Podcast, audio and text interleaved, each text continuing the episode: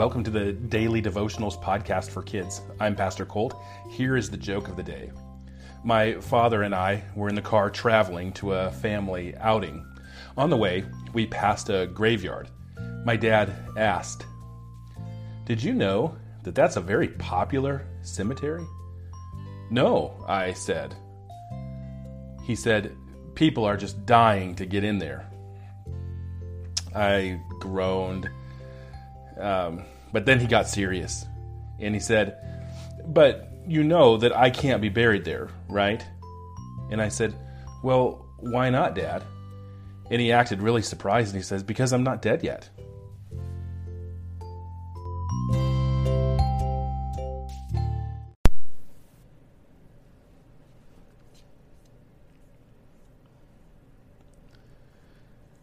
I like jokes. It's a good to start off with a joke, but it's also good to get a little serious. Today, I want to read Mark 1 1 through 8 and talk about what that means for a few minutes. If you're wondering, I use the ESV or the English Standard Version of the Bible. Mark 1 1 through 8. In the beginning of the gospel of Jesus Christ, the Son of God, as it is written in Isaiah the prophet Behold, I send my messenger before your face who will prepare your way. The voice of one crying in the wilderness, Prepare the way of the Lord, make his path straight. John appeared baptizing in the wilderness and proclaiming a baptism of repentance for the forgiveness of sins. And all the country of Judea and all Jerusalem were going out to him and were being baptized by him in the river Jordan, confessing their sins. Now John was clothed with camel's hair and wore a leather belt around his waist, and he ate locusts and wild honey. And he preached, saying, After me comes he who is mightier than I, the strap of whose sandals I am unworthy to stoop down and untie. I have baptized you with water, but he will baptize you with the Holy Spirit. Now, one of the first things that we notice about these verses is that John the Baptist preaching was very popular. All the country of Judea and all of Jerusalem were going to him, being baptized and confessing their sins. All Judea. That's part of Israel where Jerusalem was located. It's the bottom third of the country of Israel. It's a lot of people, no matter how you cut it. And I think that is the point here. So, what was it about John and his preaching that made him so popular? Well, a couple things here. First of all, we need to consider how he dressed and how he preached. His preaching resembled the prophets of the Old Testament, and so did his look. But not only this, he seemed to fit in with the prophet Isaiah's prophecy of one who would be the forerunner to the Messiah, a prophecy that Mark actually quotes. Now, if we look ahead, we know that John doesn't remain popular, at least not with everyone. He was bold, and his boldness eventually cost him his life. John's mission was to proclaim the king. At the start, he wasn't sure who the Messiah was, the long awaited king, but he did know that he wasn't even worthy to untie his sandal. John's message was popular because the people were waiting for this Messiah. And here is this guy that speaks like a prophet, looks like a prophet, and had a message of a prophet. He says that the long awaited for Messiah is coming soon, and he challenged people to get ready. That's why the people were repenting and being baptized. Now, I want you to notice something here, and this is that we are a lot like the people back then. We are both waiting the coming of the Messiah and we both need to be ready. The people back then didn't know exactly what to expect. In fact, they expected the Messiah to be a great military leader. And, and when he didn't fit their expectations, they killed him. Jesus didn't come to deliver them from the power of Rome, but he came to deliver them from the power of sin and death. At this point, in Mark, the people are really longing for the Messiah and they want to be on the Messiah's side, and they're preparing themselves for his coming. Now, we are awaiting for Jesus to return. We know that there will be a day in which Jesus will come back again. And the question is, is will you be ready?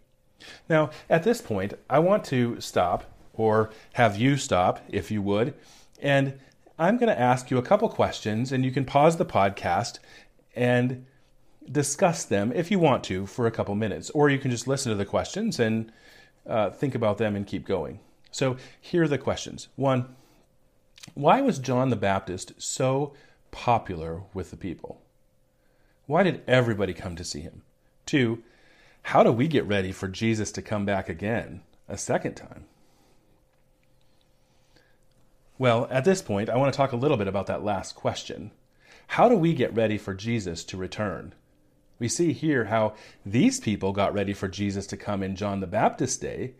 They repented and were baptized. And I think we need to make it clear that when these people were baptized, it was a little different than what we think of as baptism today. Let me explain a little what this meant for John's followers. John taught that people have started to become sloppy when it come to their religious faith. They were lax and it wasn't a priority to them. They let sins creep in their lives and they didn't think much about it. They were just going on with life. They were spiritually lazy. So, here is John, and he is saying that the Messiah is coming soon. And he said, You need to be prepared. You need to forsake your sin. The word is repentance. It means to change your mind about sin. Like if you're talking back to your parents or using bad language. And we do that and we it really doesn't bother us. But then we learn that those things are a sin and that God hates them. And we change our mind about sin. Sin no longer is something that really doesn't matter to us, but it's something that matters a lot. In fact, it matters so much to us that we're going to quit doing it.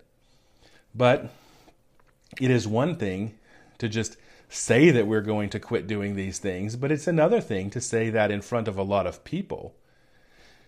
That I have changed my mind about sin and I am going to live the way the Lord wants me to live now.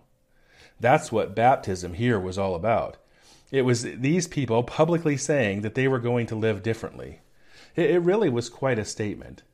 Now, we need to be clear here that this experience didn't save anyone. They wanted to be ready for the Messiah to come and therefore forsake their sins.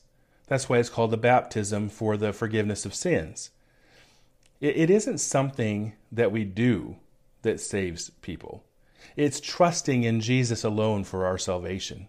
So when we get baptized, this is how we get ready for Jesus' return. So when we get baptized in church today, it's a public profession, like it was in the Jordan River, but it is proclaiming something a little bit different.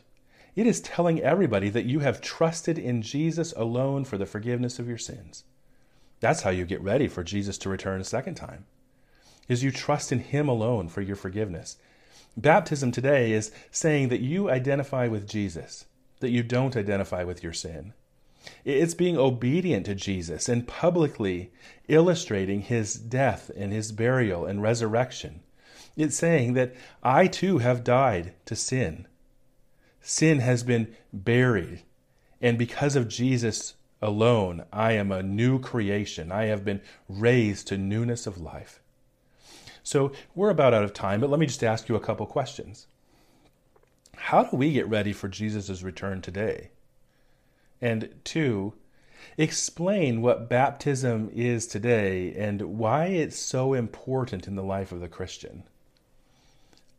Let me give you your memory verse challenge this week. Remember, this week is Acts chapter 1, verse 8 but you will receive power when the Holy Spirit has come upon you, and you will be my witnesses in Jerusalem and all Judea and Samaria and to the end of the earth.